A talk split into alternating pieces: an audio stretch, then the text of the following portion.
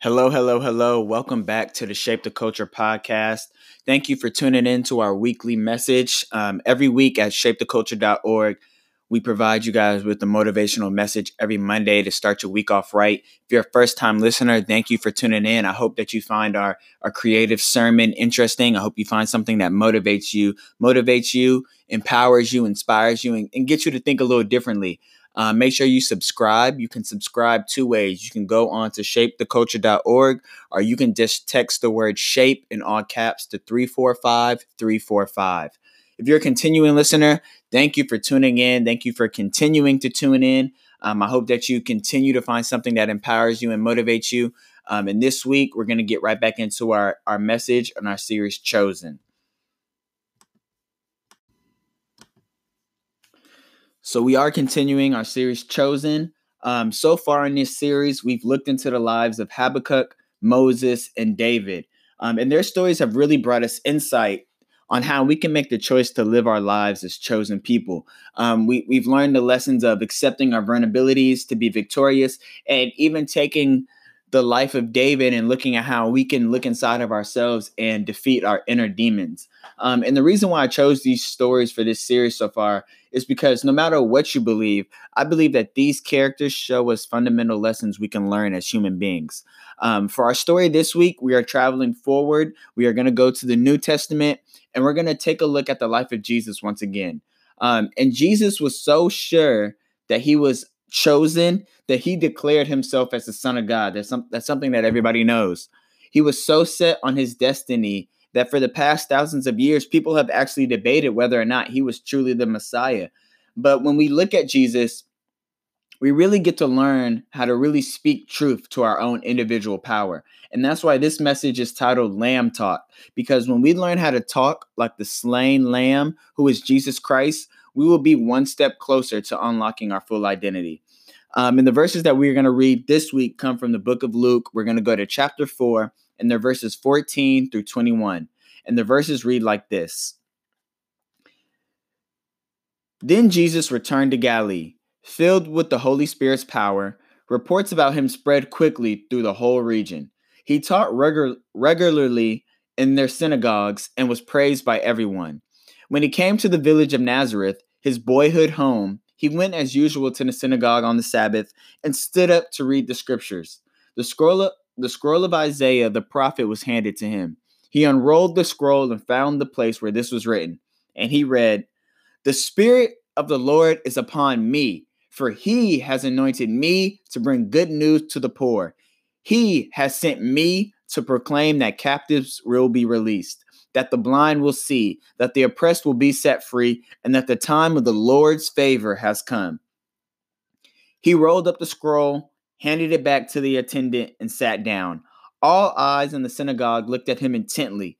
Then he began to speak to them. The scripture you've just heard has been fulfilled this very day.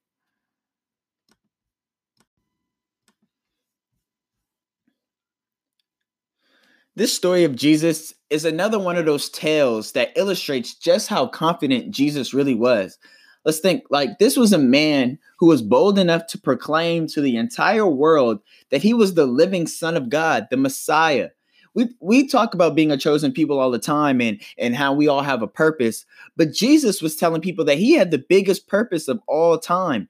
Jesus 100% believed that he was sent to be the chosen one the fact that Jesus was so confident with this claim is what brought him so much opposition.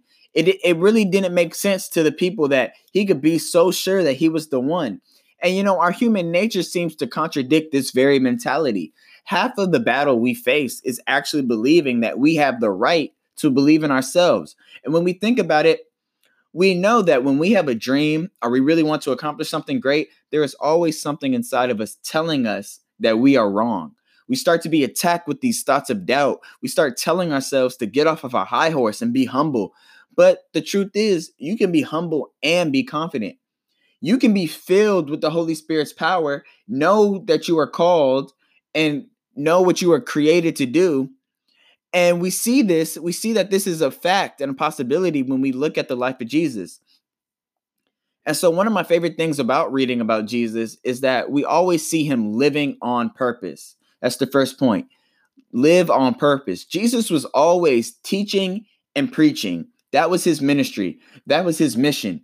And he didn't stray away from his purpose. I like to take note of this because it reminds me to stay focused on what I'm actually here to do because it's easy to get caught up in attempting to always try new things, to have various skills and crafts, but all that distracts us from our purpose. Our culture tries to tell us that we can do it all. And, you know, the truth, honestly, is that you might be able to. But what we have to be able to do is discern what we actually want to do and what makes us feel purposeful. See, because me, myself, I'm somebody that loves to try new things. L- really, I'll wake up one day and I might feel like taking up photography. The next day, I might want to paint. And then I'll decide I want to invest my time in cooking. But when I start to spread myself too thin and invest time in activities that don't make me feel purposeful and don't really give me pleasure and make me feel like I'm I'm doing what I'm supposed to do, I really start noticing how much time I'm wasting. Because it's okay to have hobbies and interests, but not everything has to be our thing. You have to decide to live on purpose. You have to be intentional with your actions and move forward in a direction that really aligns with your spirit. And this is why Jesus could look in the look the crowd in the eye and say so so surely that the scripture you've just heard has been fulfilled this very day because Jesus was focusing his time and energy to living on purpose. He was spreading the message that was meant for him to spread, and there was no confu- confusion about who Jesus was and what he was on earth to do. From the very start, we can we can read that Jesus had every intention to live out his purpose. He was so set on doing this that the only direction that he allowed himself to move was forward when you really think about it. And this is inspiring to me because our intentions should provide us with direction. That's the second point. Jesus was set on being the Son of God. He wanted nothing else and he pursued literally no other option. And for this to happen, there was a message that he knew he had to spread and obstacles he knew he had to overcome. Knowing this, Jesus was able to plan his steps accordingly. When we read Jesus reading the scripture in the synagogue, we we we know that these came from an earlier prophet before his time. He was reading from the book of Isaiah, which would have been written way before Jesus was born and came into the picture. And what he was doing was Jesus was letting the people know that he he had come to fulfill what God had spoke to the people long ago and do what was placed on his heart. He was not here to do anything else. And by doing this, Jesus provided the people with the blueprint for what he was actually about to go do. He was letting him he was letting them know that he lived in a mentality that was literally 10 steps ahead. Everything had already, had already been written. Now Jesus just had to walk it out.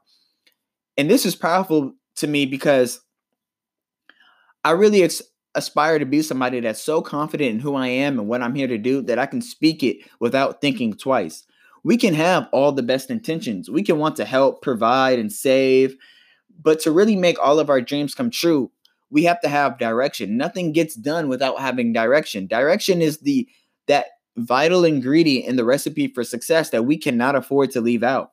If we don't have direction, all we have is intentions, and that doesn't necessarily equate to impact. Let's take a look again at what Jesus said he was here to do. He said he was here to bring good news to the poor, proclaim that captives will be will be released, that he will make the blind see, the oppressed will be set free, and that the time of the Lord's favor has come. And you know, after Jesus said this, he went and did it.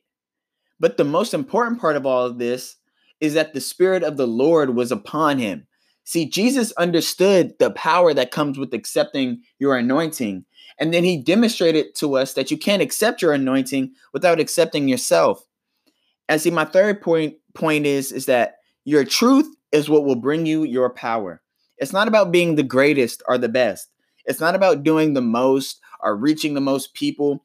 Even Jesus himself stayed inside his own territory and couldn't even travel back home as we read because of the of the hate that he was receiving, the opposition.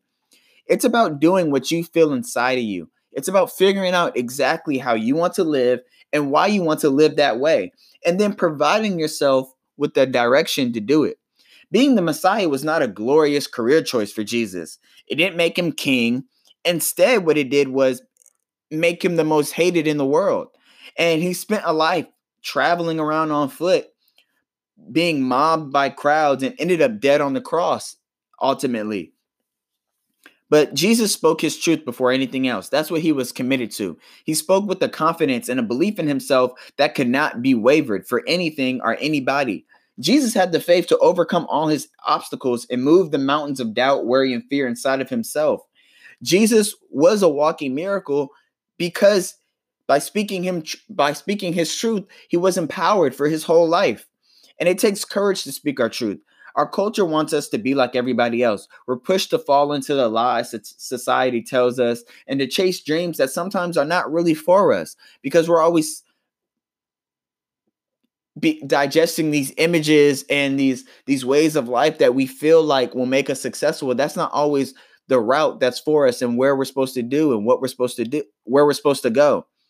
But when we look inside of ourselves and discover what we want for ourselves truly, and then we stick to that, we're given a new perspective on life. We start to realize that the only thing that's important is living out the life made for us. And the truth is that we can all speak like the Lamb of God. We can all uncover our own truths and live our lives purpose purposefully. Jesus was correct when he said the Lord's favor is here and the spirit of the Lord is upon and inside all of us. That is truth. Your truth is going to bring you your power. That, that's really what I want everybody to get away from this message of, of Lamb Talk. I, when we talk about being chosen, it, it starts with us and it starts with the way we talk about ourselves, when we talk about what we want, who we are, and what we believe in. Um, find confidence in being you and, and sticking to that and and projecting that into the world with your self-talk and when you talk to others. Don't feel ashamed for not necessarily wanting what the world wants or, or feeling like you have this big purpose and, you, and you're called to do great things. That's for you.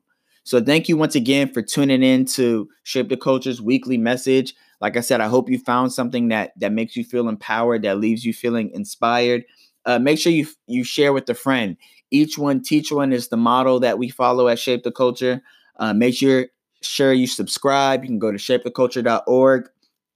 Um, and thank you for those who have been leaving me comments, feedback, constructive criticism, ratings. It's really appreciated. I can't thank you enough. If you haven't yet, make sure you do drop me a comment, leave me a rating. Um, I love you all, and I'll talk to you next week.